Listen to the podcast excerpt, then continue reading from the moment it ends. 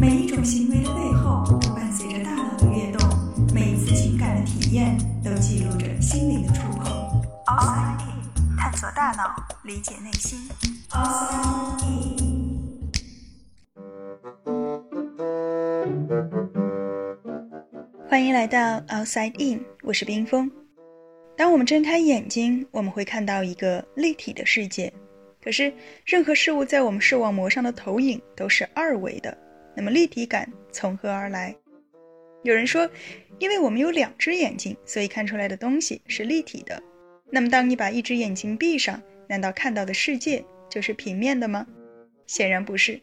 既然如此，我们的立体视觉是如何形成的？所谓双眼效应又是怎么一回事呢？可能很多人都听说过一个词叫做双眼视差，就是说因为我们的两只眼睛并不是长在同一个位置的，所以当一件事物同时落到两只眼睛的视网膜上，它们所形成的图像就会有差异，这个差异就叫做双眼视差。双眼视差我们很容易就能够发现，比方说现在大家做一个小小的实验，伸出两只手的食指摆出一的姿势，然后一前一后摆在我们眼睛的正前方，使它们看起来好像刚好重叠一样。摆好之后不要动，闭上你的左眼，然后睁开左眼，再闭上右眼试试，是不是两次看到的很不一样？这就是双眼视差造成的。这里再附带一个小小的冷知识，当你闭上左眼或者闭上右眼的时候，是不是发现其中有一次看到的两根手指依然是重叠的，而另外一次它们就会离得很远？那么当你看到重叠的时候，那只睁着的眼睛就是你的主视眼。什么意思呢？就是说我们人眼在观察外界事物的时候，两只眼睛的地位其实是不同的，其中一只眼睛在一定程度上会更占优势，负主要的责任，也就是我们所说的主视眼。哪一只眼睛是主视眼，在我们平时看东西的时候其实并没有什么影响，但是在视力矫正或者对于射击运动员来说，就是需要考虑的因素了。回到我们的双眼视差，事实上早在公元前二百八十年，古希腊数学家欧几里得就发现了人类左右眼看到的景物是不同的。文艺复兴时期，艺术家们也根据这一现象发明了透视法，使得平面画作中的景物看起来好像有了立体感。不过当时的人们并不知道这个有趣的现象对于人类而言究竟意味着什么，直到十九世纪三十年代，一位名叫惠斯通的年轻的英国物理学家，他猜测双眼视差可能和我们的深度知觉，也就是对于立体空间的感知有关。为了证实这个猜想，他做了一个装置，按照两个眼睛单独看到的同一个物体，他分别画了两张图，然后他设计了一个由很多镜子组成的仪器。当他透过这个仪器看的时候，两只眼睛刚好都只能看到各自对应的那张图。神奇的是，他看到了一个三维的图像。于是惠斯通把这台仪器命名为反射式立体镜。之后他发表了一篇关于立体镜的论文，没想到就在论文发表后没几个月，立体摄影技术问世了。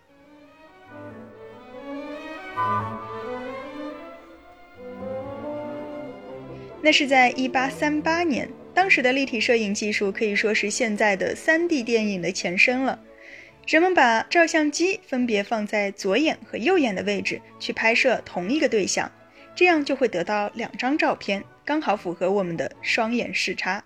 然后通过惠斯通的立体镜，使得双眼分别只能够看到其中一张图，这样我们就可以得到一张三维立体的照片了。是不是很像我们现在戴着眼镜看 三 D 电影呢？据说这种立体摄影当时在欧美国家风靡一时，不过第一台真正具有实用意义的立体相机是在十年之后才诞生的。一八四九年，苏格兰科学家大卫·布鲁斯特发明了世界上第一台可以用在摄影领域的立体观片装置，取名为透镜式立体镜。两年之后，在伦敦水晶宫举办的首届世博会上，布鲁斯特将他的这台立体镜，或者说是立体相机，送给了当时的维多利亚女王。从此，立体照片就成了维多利亚时代的客厅必备品。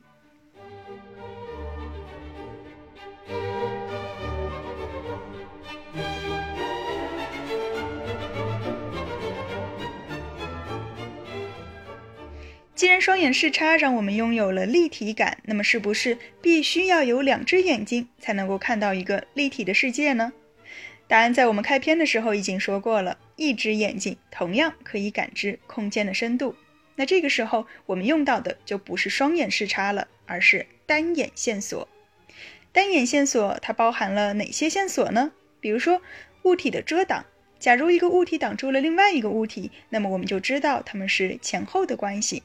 再比如我们常说近大远小，通过大小的对比，我们也可以判断出物体的远近。还有阴影，它可以帮助我们推测物体离地的高度。如果阴影和物体离得越远，那就说明这个物体腾空的高度会越高。这些都是日常生活中再普通不过的常识了，可是我们很少会想到，大脑恰恰就是通过这些线索来推断物体与物体之间的位置关系，从而脑补了一个立体的世界。而许多奇妙的错觉图片也正是利用了同样的原理，给我们带来不可思议的惊喜。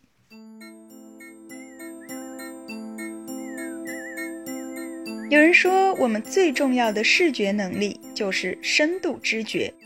如果不能感知深度，那我们很可能就会随时撞上电线杆，在过马路的时候手忙脚乱，或者从悬崖上掉下去。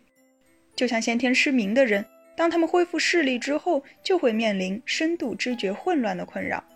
比如在心理学界非常著名的 S 先生，他天生看不见东西，直到五十二岁时，通过角膜移植手术恢复了视力。手术后不久的一天，他从医院的窗户向外张望，发现下面有一些小东西在移动，于是他好奇地探出身子，想用手去触摸。幸亏当时医院的工作人员及时阻止，否则他很可能就从四楼的阳台翻了出去。因为他想去摸的那些移动的小东西，其实是马路上行驶的汽车。看见并不是视觉的全部，它只是视觉系统中最最初级的功能，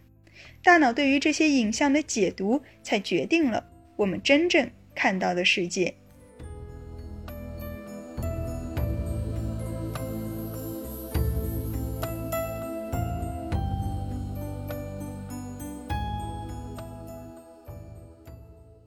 探索大脑，理解内心， Outside In。